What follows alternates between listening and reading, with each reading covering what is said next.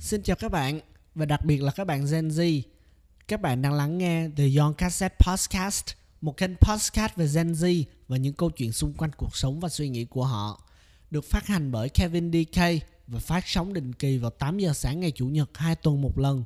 Rất mong các bạn và quý vị khán giả sẽ đón chờ và ủng hộ. Xin chân thành cảm ơn.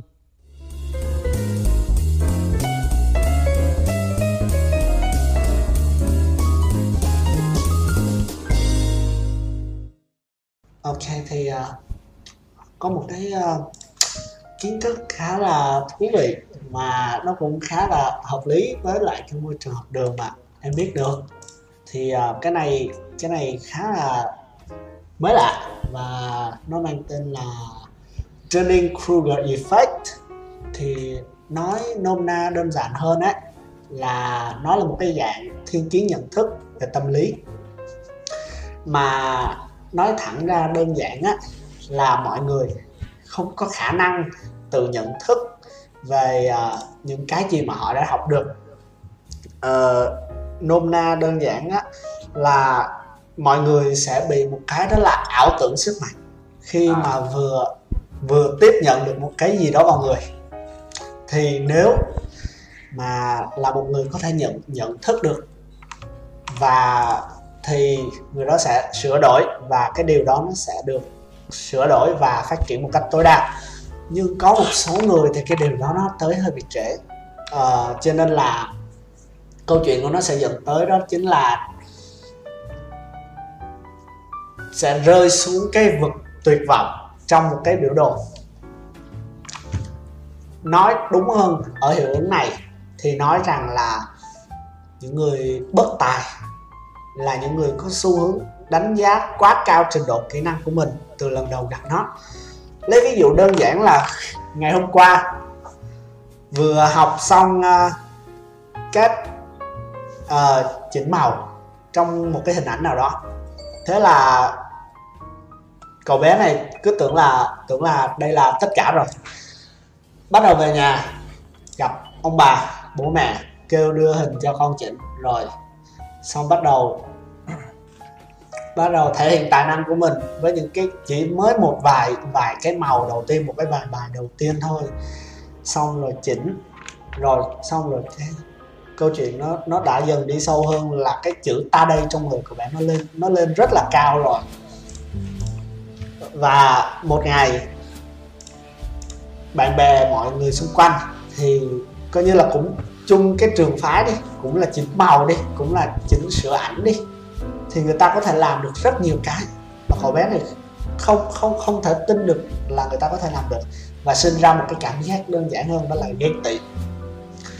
Và cái cảm giác ghen tị này nói với ai thì cũng như không, và câu chuyện nó đã dẫn cậu bé tới cái vực gọi là Valley of Despair, vực thẳm của sự tuyệt vọng.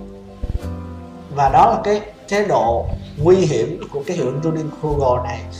Và trong môi trường học đường cũng vậy, đặc biệt là một môi trường mà mọi người học sinh tiếp thu kiến thức rất là nhiều, em thấy rất là nhiều. Và đó, có những người bị dính phải cái hiệu ứng này, và thực sự là không phải những người mà mọi người ai cũng đã từng một lần hoặc là đã đang bị ảnh hưởng bởi cái hiệu ứng này. Nhưng mà cái cần thiết ở đây đó chính là chúng ta hãy nhận thức một cách sớm nhất, và sau đó có thể bước lên cao và đi ra khỏi cái vực thẳm này. Nó chỉ đơn giản là mình chỉ hơi bị tự cao về cái khả năng của chính mình mà thôi, còn nó không phải là một cái gì đó sai cả. Nhưng mà nếu mà không nhận thức được sớm ấy, thì cái hiệu ứng này có thể gây ảnh hưởng tới đời sống, tới cách suy nghĩ, và có thể tới những cái mối quan hệ, tới những cái ảnh hưởng bên ngoài cuộc sống, và ảnh hưởng thẳng trực tiếp tới con người của mỗi người. Thì đó là cái mà em muốn mang tới ngày hôm nay. Thì anh rất thích cái đề tài này, tại vì trong quá trình anh có thời gian dài anh tìm hiểu về tâm lý học á, thì Justin Kruger cũng là một người mà anh để ý rất là nhiều. Thì cái hiệu ứng em đang nhắc đến á, nó không mới đâu, thực ra không mới. Đúng. Tại vì nếu anh nhớ không lầm là Justin Kruger là phậu vào khoảng đầu thế kỷ 20 đúng không? đầu thế kỷ 20, ta nhớ không nhầm. Đúng rồi. Jack Long là nhà tâm lý học ở đầu thế kỷ 20. Nhưng mà em có biết một điều là những cái suy nghĩ đầu tiên của con người về cái vấn đề biết và không biết á, nó tồn tại từ rất là lâu. Và thầy anh sẽ lấy hai cột mốc với hai con người mà rất thích. Đầu tiên là Khổng Tử, nó khoảng 5 thế kỷ trước công nguyên, tức là khoảng 2.500 năm trước. Trong cuốn Luận Ngữ, em biết cuốn Luận Ngữ không? Có nghe, tạm nghe. Có bao giờ nghe về Tứ Thư và Ngũ Kinh chưa? À rồi. Chín cuốn sách kinh điển của nền nho học á. Yeah. Thì trong đó có cuốn Luận Ngữ của Khổng Tử. Và trong cuốn Luận Ngữ có một câu là rất thích. Thật ra chắc trong Tứ Thư Ngũ Kinh anh nhớ đúng có một câu đó luôn rồi. Ông mới nói là bất kỳ vi thị kỳ. Nếu mà đọc theo tiếng Hán Việt mình là đọc như thế, còn đọc theo tiếng Hoa chuẩn thì thôi bó tay. Bất kỳ vi thị kỳ hoặc thị kỳ giả vậy đó. Dịch ra là gì nào? Mình nói mình biết. Không biết, mình nói mình không biết. Đó là cái tối thượng của sự hiểu biết. Tức là không chỉ mình biết một điều gì đó, mình còn phải biết được là cái việc đó nó đã nằm ngoài cái tầm hiểu biết mình rồi. Ý thức được cái phạm vi hiểu biết mình nằm ở đâu, và cái vấn đề đang nói đến đó, nó nằm ở đâu, trong hay ngoài tầm hiểu biết của mình. Thì chính cái sự nhận thức đó là cái tối thượng của tri thức. Không chỉ biết mình biết, mà còn phải biết mình là không biết. Người thứ hai mà có lẽ phải search lại thôi, tại vì anh không nhớ người này sống ở thời kỳ nào. Nhưng mà chắc chắn là em có nghe đến triết gia Socrates. Có một lần. Người Hy Lạp. Trước Socrates là một trong những nhà triết học hàng đầu của nền văn hóa Hy Lạp cổ đại. Thì cũng khoảng đâu đó 4 thế kỷ trước công nguyên, 4 năm trước công nguyên, khoảng 2.500 năm trước. Rồi ông này nổi tiếng với một câu là tôi chỉ biết một điều trên đời này, tôi không biết gì hết. Và con người rất khiêm tốn, mặc dù là một trong triết gia lỗi lạc nhất, và thực tế những gì ông để lại đó, nó đặt nền móng cho rất nhiều cái ngành học, từ triết học. Anh nhớ không? Anh nhớ là có khoa học vào thiên văn học, đạo đức, luật sau này của châu Âu. Ông mới đặt nền móng cho rất nhiều cái nền khoa học châu Âu sau này. Em thấy 2.500 năm trước, hai nền văn hóa khác biệt nhau hoàn toàn nha. Và anh nhớ không lầm thì ở thời điểm này là hai nền văn hóa này chưa đến nhau. Khoảng đến sau này khi thời của con đường tơ lụa thì người phương Đông và người phương Tây mới biết đến nhau, người Âu và người Đông Á mới biết đến nhau. Còn ở thời điểm 2.500 năm trước thì có lẽ là, nếu anh nhớ không lầm, để chắc phải search lại nha, là người Hy Lạp và người Trung Hoa không hề biết đến sự tồn tại của nhau. Em thấy là hai nền văn hóa khác biệt nhau, xa nhau, không có trao đổi chia sẻ với nhau. Đúng. Nhưng mà họ đều có cùng một suy nghĩ. Hai nhà triết gia hàng đầu của hai nền văn hóa đó, 2.500 năm trước họ lại có cùng một suy nghĩ. Họ đều nhận thức lại cái sự biết, cái sự mình biết và không biết của mình.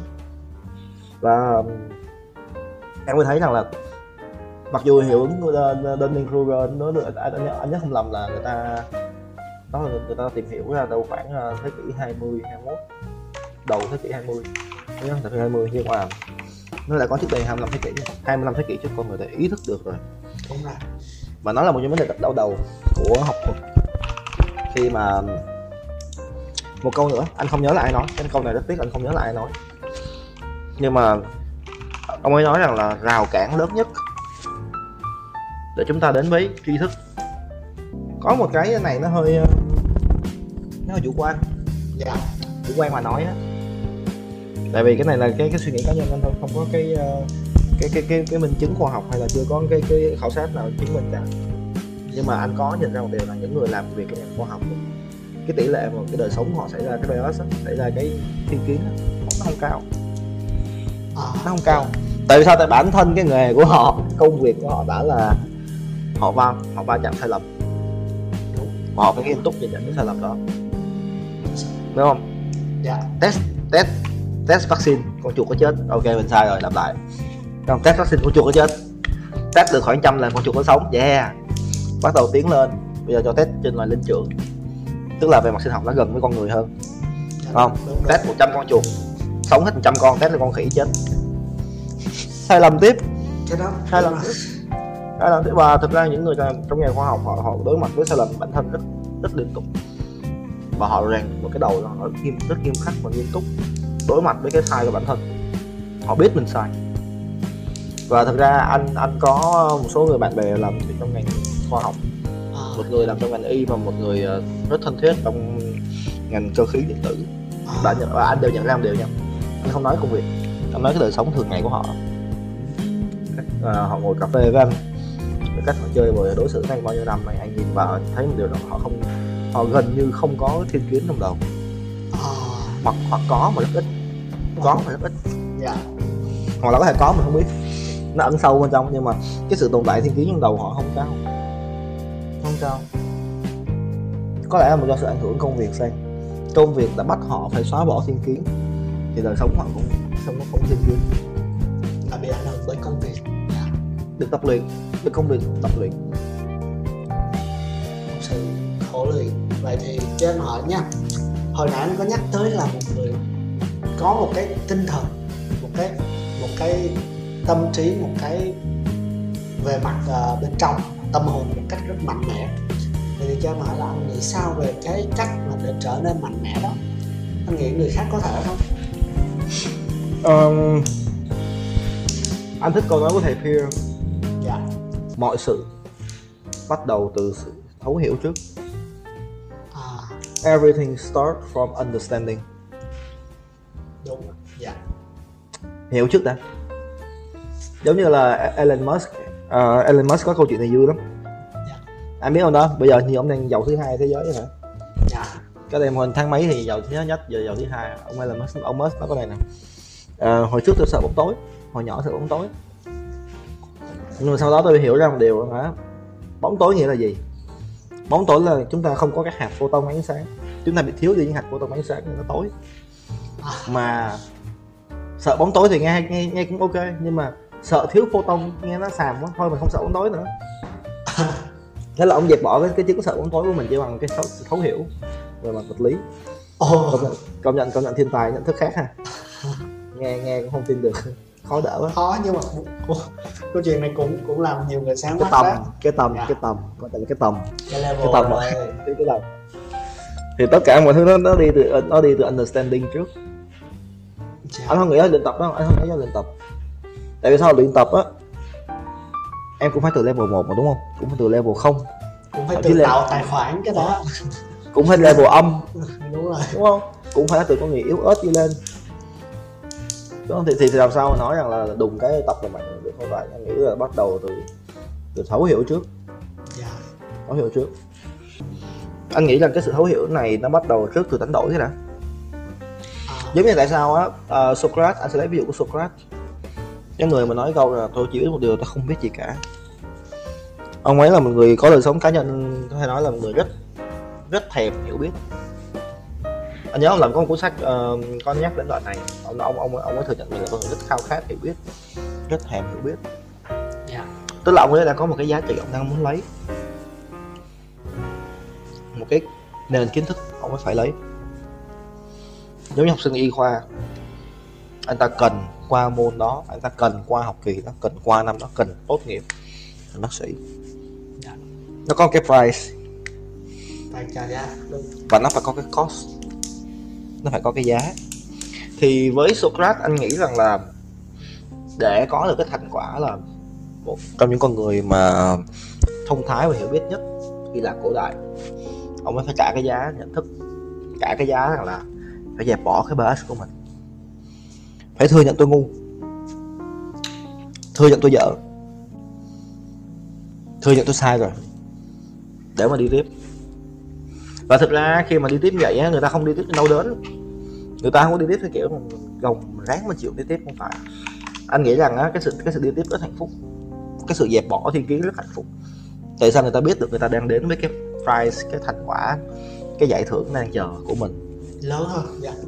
Đây là đang đánh đổi cái tôi cá nhân, cái sự tổn thương cá nhân để lấy một cái thứ to lớn hơn. Đến với chàng trai học y khoa đó sẽ đứng giữa lớp và nói ok em sai rồi, nhưng mà sau cái sai đó anh ta giỏi hơn. Đúng.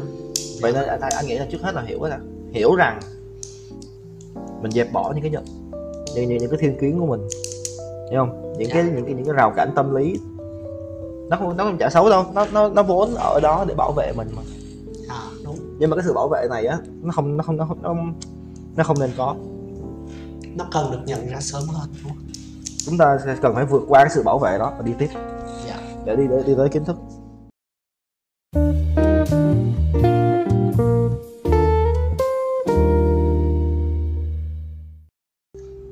Thay vì anh ta dùng cái thiên kiến mà ép cuộc đời mình trả giá, thì anh ta lại dùng một phần, anh ta dùng chính thiên kiến nó để trả giá và lấy lại một cái thứ hay ho của kiến thức của cuộc đời. Và đó là một cái tinh thần mà anh tin rằng là bất cứ học sinh độ tuổi nào, ngành học nào, ước mơ nào cũng nên có thói quen đó. Nên hiểu được rằng là chúng ta phải hy sinh sự tự tôn của mình. Tự tôn ảo. Hồi nãy hình như anh có đề cập tới một cái là chấp nhận bỏ, tức là không lấy, từ chối một cái thứ nhỏ hơn để tới với một cái thành công, một cái hạnh phúc, một cái đỉnh cao lớn hơn và hợp lý hơn. Thì em có học một cái bài, đây là bài test marshmallow, đây là một quàng lại kẹo của tụi nhóc hay ăn thôi. Kể cho mọi người biết thì nếu mà đây là một bài test rất là thú vị. 10 đứa trẻ được vào 10 căn phòng khác nhau, đều được đặt một cái viên kẹo marshmallow ở đó. Và người giám hộ đó nói rằng là nếu mà con chờ ở đây tầm 10 phút mà con không ăn cái kẹo này, không ăn một cái viên kẹo này, thì con có thể đi ra và nhận được gấp đôi số kẹo đó. Và theo anh đi ha, thì 10 đứa trẻ này anh nghĩ tụi nó có làm được không? Có vượt qua được và tụi nó nghĩ gì không ạ? Rất khó đoán, nhưng mà anh nghĩ, anh cá nhân anh cho rằng là đa số nó sẽ ăn. Biết là 10 đứa chắc là ít nhất là 6 đứa nó ăn. Dạ. Nó sẽ ăn trước. Tại vì trẻ con nó không có chống lại cái cám dỗ nó vậy. Ví dụ là mình đi, là mình thì mình biết được điều đó có ý nghĩa, đúng không? Thì mình được thì mình là được, nhưng mà với những đứa nhỏ, đúng không ạ? Vậy thì anh nghĩ như thế nào mà nếu mà nó là những đứa trẻ chịu được, những đứa trẻ làm được cái đó thì sao? Những đứa đó sẽ trở thành những con người như thế nào? Tại vì đây cũng là một cái khá thú vị đây. Nếu mà nói dân dã cho ông bà mà nó là khôn á, khôn cái tuổi. Tại sao nó nhìn ra, tại sao nó không phải là nó ý thức được cái sự lớn nhỏ của vấn đề. Một viên kẹo mà gấp đôi, đúng không? Gấp đôi hay gấp 10? Gấp đôi, chỉ gấp đôi thôi, nhưng mà nó đã ý thức được, có vẻ là nó đã hiểu được nha, đã nói rồi đúng không? 1 hay 2. Dạ. Tức là nó biết được 1 và 2 thấy cái nào là lớn hơn. Nó biết được sự lớn hơn, nhỏ hơn cái 1 và 2, và nó đi theo cái lớn hơn. Học nhìn tốt á. Và anh nghĩ chứ không thì mình nó đi theo cái trước mắt nữa. Anh có đoán được sau này tụi nó đã làm gì không? Anh có đoán được tương lai nó như thế nào? Chỉ thử thôi, với cái sự khôn ngoan đó. Anh sẽ nhấn mạnh 2 chữ là nhận thức và tầm nhìn. Nó có nhận thức và tầm nhìn sớm thì một á là cái nhóm người mang tính lãnh đạo, nhóm công việc mang tính lãnh đạo, quản lý. Dạ. Thứ hai là nhóm người mang tính nghiên cứu. Nhóm công việc nghiên cứu. Anh nếu mà cá nhân anh khách quan, chủ quan mà nói thì anh tin là những đứa trẻ nào vượt qua được bài test này nó sẽ đi theo 2 nhóm đó. Lãnh đạo hoặc nghiên cứu, 2 cái ngành mà anh cho khá là lớn đó. Em thấy là cần cái nhận thức và tầm nhìn. Thế thì mấy đứa này nó đã chấp nhận đổi một vài cái sự mà khó chịu, tại vì tụi nó rất là thèm mà mình nhìn mình còn thèm nữa. Thì riêng chính bản thân anh đi ha, thì anh có bao giờ đã làm được những cái đó mà nói nôm na là anh đã bao giờ đổi một cái gì đó chưa? Anh đã bao giờ đổi? Tạch nhiều lắm, rất nhiều lần mình đưa ra quyết định mà nó sau này biết nó sai. Sự đánh đổi, đổi nhiều chứ. Đổi ẩu á, có nghĩa là nhiều khi lúc đó mình cảm thấy mình ok, nhưng mà sau này nhìn ra mình thấy mình đã sai rồi. không đúng. Sau đó anh có đổi gì nữa không? Sau cái đổi đó anh còn đổi cái gì nữa không? Cái đổi sai rồi còn phải, anh nghĩ là sẽ có nên đổi cái gì đó khác nữa chứ, đúng không ạ? Đổi sai rồi đúng nhiều. Nhưng mà về cái chuyện đánh đổi á, cái chuyện quyết định đánh đổi á, em đừng có hiểu theo cái hướng là ok hồi trước anh chọn học ngành này thì anh được gì, như là dạ. Không có phải. Tại vì sao em đang nhìn vào cái thứ lớn quá. Em đã nhớ một điều rằng á, cái sự quyết định và đánh đổi á, nó tồn tại trong gần như mọi giây phút của cuộc đời luôn.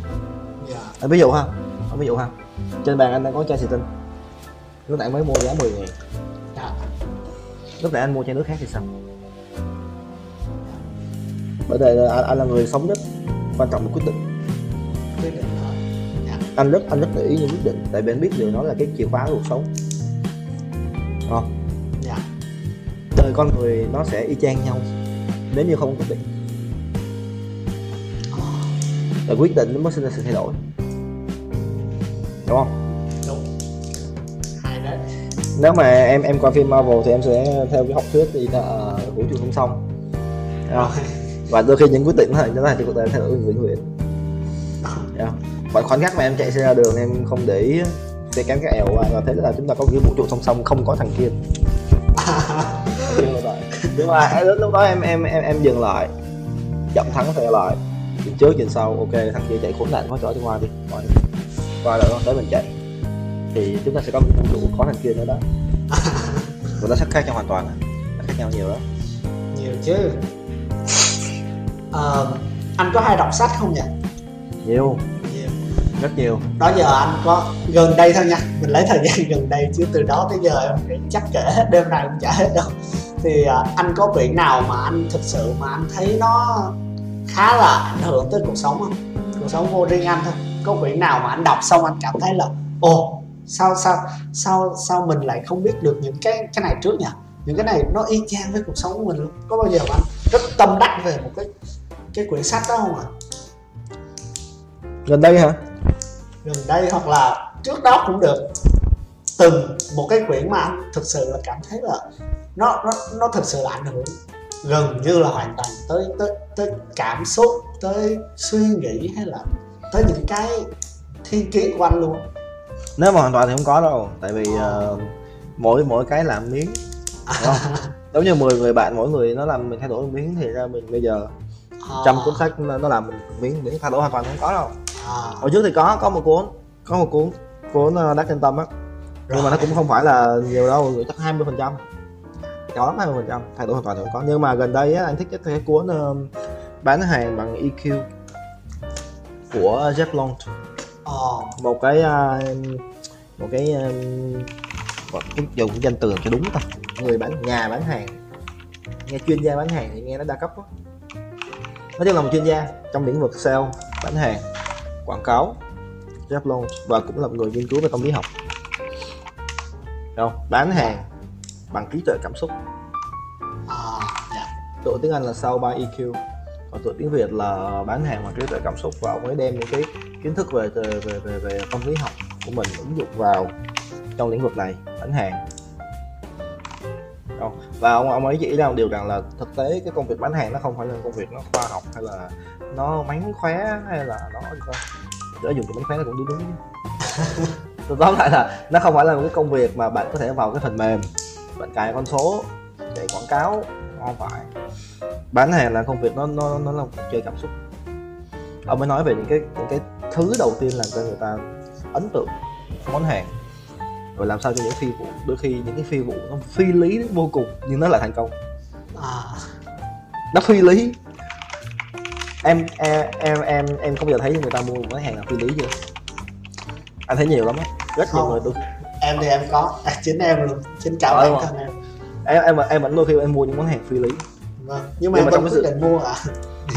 Tại vì EQ của em á, cái trí tuệ cảm xúc của em là dẫn lối cho các quyết định đó. Và ông ấy là một bậc thầy trong cái việc mà sử dụng cái EQ của bản thân mình. Không? Trước hết là ông là con người có thang đánh hơi cảm xúc người ta rất tốt. Thứ hai là ông dùng cái EQ của người khác, dùng cái khả năng phản ứng cảm xúc của người khác để bán hàng cho người đó. Anh khá là, nói chung là em cũng cảm thấy là khá. Bánh gấu nha. Mọi người người coi thú vị. Cho nên hỏi nha, em nghĩ là từ cái lúc mà anh có thể hiểu được rằng là mình tồn tại ở thế giới này là như thế nào rồi, mình kiểu như là từ cái lúc mà hiểu được rằng là tôi đang có mặt ở trên đời này rồi. Tại vì em biết rằng trước đây là có những cái lúc mà em riêng chính bản thân em và có thể cùng những người khác không hiểu là mình ở tại sao mà mình lại có mặt ở đây. Và em chỉ muốn hỏi biết là anh có những cái quy tắc, những cái điều luật mà anh có thể chia sẻ về ba cái điều mà anh luôn phải tuân theo, luôn phải làm theo, và nếu không làm không được bản thân anh sẽ cảm thấy khó chịu. Ba quy tắc lớn nhất của mình đúng không? Dạ. Nó có thể bất cứ thứ nào cũng được, nhưng mà đó là ba cái thứ mà luôn luôn theo anh, ba cái thứ mà anh không bao giờ phạm quy cả. Okay. Luôn luôn thì có thể là cũng không, tại vì lúc này lúc kia phải điều chỉnh, nhưng mà có thể là nó sẽ đi theo anh trong một khoảng thời gian nào đó. Ok, con này coi khó nha. Chắc nhiều quá hả? Không phải nhiều quá, mình không nghĩ tới nhiều. Có nghĩa là đôi khi mình cứ flow với nó thôi, biết đúng biết sai mình flow với nó thôi chứ mình không có nghĩ nhiều. Nhưng mà nếu mà nói ba điều thì dễ đoán được. Cái số 1 của mình á, mình coi cái giá trị lớn nhất là gì? Hy sinh. Dạ, sacrifice. Với mình á, cái đức hy sinh là đức tính quan trọng nhất của một con người và nó hội tụ được hết. Tại sao? Bạn cái nội tại con người ích kỷ, sinh tồn, mà con người cũng là một loài vật, đúng không? Dạ. Con người cũng là một loài vật, mà một trong những cái bản năng quan trọng nhất của loài vật là sinh tồn, sống sót. Mà để sống sót thì phải lo bản thân mình trước đã. Mình đâu? Một con người hy sinh được á, một con người hy sinh được là một con người nó đã vượt qua được cái rào cản cơ bản nhất của bản năng. Bạn đã chạm được đến cái ngưỡng mà ở đó nha, nó tách biệt con người, nó tách biệt chữ con và chữ người ra. Và đối với anh cái đức hy sinh là cái đức quan trọng nhất của một con người. Một phần bị ảnh hưởng là vì cuộc đời anh gặp rất nhiều những người có đức hy sinh rất là cao, họ hy sinh cho mọi người xung quanh, hy sinh cho anh rất nhiều. Vậy nên nếu mà nói một cái đầu tiên á, thì một nguyên tắc sống của anh đó là phải biết hy sinh, phải yêu quý, tôn trọng những con người hy sinh. Nó là số 1, nó là quan trọng nhất. Tại sao con người mà không hy sinh thì nó thiếu nhiều cái. Mà đặc biệt nha, con người hy sinh rất mạnh mẽ. Những con người biết hy sinh rất mạnh mẽ. Đó là cái những gì anh thấy từ người khác, khi mà có những người trong đời đã nhìn thấy họ cách họ hy sinh cho cộng đồng, cho gia đình, cho bạn bè, cho anh. Tại sao em yếu em không hy sinh được gì á? Đúng không? Em có 10.000 thì số tiền cao nhất em phải cho được cái người ăn xin đó chỉ là 10.000 thôi, đúng không? Nhưng mà khi em có 1 triệu thì em hay chia được, em có thể cho 1.000, 10.000, 100.000 hay là 200.000 gì đó. Cái sự hy sinh của em nó sẽ tỷ lệ thuận theo cái sức mạnh của em, và thường những con người hy sinh là những người rất mạnh. Cái nguyên tắc thứ hai là phải để ý hành động. Giống như anh nói, lúc nãy em nói nữa, hành động và lựa chọn nó xảy ra liên tục và nó là một cái sự trả giá liên tục của đời người. Từ cái việc mà em có 10.000 em mua chai xịt tinh hay là em mua lon sữa, đánh đổi cái gì, em lấy cái gì em muốn, có gì em muốn, em sẵn sàng mất cái gì. Cái việc mà sáng hôm đó mình giả bộ đánh sếp em đầu quá, em nghỉ nhà bữa, hiểu không? Hay là bò dậy mình đi làm. Thì luôn luôn phải để ý đến quyết định của mình, tại vì quyết định nó làm nên mọi thứ, quyết định làm nên cái sự lùi và tiến của đời người. Quyết định sai lùi thôi gì nữa. Mà thật ra trong cuộc sống này á, đôi khi mình lùi, mình không làm gì hết mình vẫn lùi. Chèo thuyền ngược nước á, giống như chèo thuyền ngược nước á, không cưới nó sẽ lùi á. Thì sống phải để ý đến quyết định của mình. Cái thứ hai là hành động quyết định. Để ý đến hành động quyết định của mình, tại vì nó ảnh hưởng rất nhiều. Từ cái lon nước nó đã ảnh hưởng rồi. Đúng rồi. Từ những cái nhỏ nhất. Thứ ba nữa là chia sẻ thêm là anh là một người sống theo chủ nghĩa khắc kỷ. Stoicism. Mà chủ nghĩa khắc kỷ á, nó khổ lắm. Cái gì cũng đổ lỗi bản thân á. Nhưng mà cái chủ nghĩa khắc kỷ á, thực ra nó gắn liền với câu thứ hai của anh, để ý hành động quyết định của mình. Để nó là tôn chỉ của người sống theo chủ nghĩa khắc kỷ. Đó là coi vạn vật trên đời này đều bị ảnh hưởng bởi mình, đều xảy ra bởi mình, do mình và đến mình. Giống như anh nói á, em bị xe cán sẽ cá nè đúng không? Cái câu liền vậy, ví dụ nói xuống để nói anh bị xé cá. Đúng động từ luôn, đúng thể chủ động bị động luôn, đó là cái xe nó cán này. Nhưng mà trong con mắt một người theo chủ nghĩa khắc kỷ á, họ sẽ đến hỏi là cái khoảnh khắc mày bị xe cán á, mày có chạy ngang đầu nó hay không? Đấy, dạ, rồi. Hay là lúc mày rẽ mày có nhìn đường chưa? Nó cán mày. Rồi trong cuộc đời chúng ta sẽ gặp những người bạn tốt, những người bạn xấu, đúng không? Thì những người sống với chuyện chủ nghĩa khác ấy, hay là sống không chủ nghĩa gì hết á, ôi cuộc đời tôi xui gặp mấy bạn bớ bẩn. Nhưng mà cuộc đời cái người sống khắc kỷ á, những người sống theo chủ nghĩa khắc kỷ á, họ sẽ đặt cho chấm hỏi bản thân mình là cái khoảnh khắc đó, cô giáo mở cửa ra giới thiệu đây là bạn mới các em, và thôi em xuống ngồi cạnh sang đi. Khoảnh khắc đó mình mới là người quyết định là mình sẽ chơi với nó hay không. Mình sẽ không nói là cô ơi em không muốn cho bạn vô lớp này, em không nói vậy được, em không quyền hạn đó. Nhưng mà em sẽ là người có quyền quyết định rằng là ok nó ngồi đó đi, nhưng kết thân với nó hay không. Người sống theo kiểu khắc kỷ họ coi cái quyền lực bản thân rất lớn, tại vì mình một góc độ nào đó vẫn quyết định được. 99,99% những gì xảy trong đời em là không quyết định được. Em sinh ra trong nhà nào, bố mẹ như thế nào, hàng xóm như thế nào, đi học ở trường nào, không quyết định được. Đi học ai quyết định được, quên, ba mẹ kêu chuyển trường thôi. Không mà dạ. Hôm nó nắng hay mưa? Đấy. Hôm nó nắng hay mưa? Em sinh ra đủ 4 tay, đủ 2 tay, 2 chân, 10 ngón tay, 10 ngón chân hay không? Đúng không? Rất nhiều thứ, 99,99% là đời này không quyết định được. Nhưng mà 0,01% còn lại đó, nó tuyệt vời ở chỗ là em lại hoàn toàn quyết định được. Rồi trong cái gia đình nghèo đó em có phấn đấu hay không, đúng không? Rồi trong cái tâm thế là ok mình không có giỏi khoa học thì mình có tập trung mình tìm hiểu những phần khác không, ví dụ như mình có giỏi nghệ thuật hay không, mình thử xem. Rồi khoảnh khắc con nhỏ có cái thằng bạn đó nó chuyển trường, nó vào lớp em, nó ngồi cạnh em là người quyết định là em sẽ thôi mình cứ chơi nó đi, có bè, các bạn quan trọng nhất, hay là em sẽ thử thách nó, hãy xem xét nó và rồi mới đưa quyết định nào nó sẽ bạn mình hay không. Cái người sống theo chủ nghĩa khắc kỷ á, họ rất để ý đến hành động quyết định của mình, tại vì họ tin rằng á 0,01% quyết định, 0,01% những gì có thể quyết định được nó to lớn đến mức nó sẽ áp đảo được 99% những cuộc đời ném vào mặt em, những gì em không được chọn.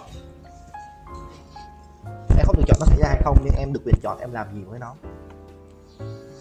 Thì cái thứ ba nói hãy coi bản thân mình là trung tâm của những quyết định. Em không phải lỗ rúng của vũ trụ, nhưng mà em là trung tâm của những quyết định của chính em, và hãy quyết định có ý thức, đừng để thôi chuyện tới thôi, đừng như vậy. Anh ít nhất là anh không sống như vậy. Anh không sống theo kiểu là thôi mình xui mình nghèo, hay là ôi thôi mình gặp này khó, hay là ôi thôi bạn nó vớ vẩn trong bạn. Anh sẽ chất vấn bản thân mình trước. Nhà mình nghèo đó, nhưng mà mình đã cố gắng chưa? Thằng bạn nó xấu đó, nhưng mà mình có nghiêm túc mình nhìn nhận nó hay chưa, hay là mình không cứ kệ nó chơi nó đi, sau này mình nó phản rồi tính. Đó, nhìn nhận bản thân mình. Bản thân mình đóng một vai trò rất lớn trong cuộc đời mình. Thật sự không có phần nào lớn hơn đâu. Đúng. Sẽ có những phần lớn nó cũng khá lớn, như bạn bè, người yêu này kiểu như mà mình là cái phần lớn nhất trong cuộc đời mình. Mình là mình đó. Cái sự tồn tại của mình là lớn nhất trong cuộc đời mình. Mình hãy để ý nó, nghiêm túc với nó. Nếu có chuyện xảy ra thì hãy xem lại cái vai trò của mình trong câu chuyện đó. Cái show, cái chương trình khá là thú vị và khá là đặc biệt giữa đêm như thế này. Xin chân thành cảm ơn anh và mọi người rất là nhiều. Cảm ơn mọi người và hẹn gặp lại mọi người trong buổi nói chuyện tiếp theo nhé. Đó. Còn cảm ơn hai quán gấu. Hai quán gấu xịn.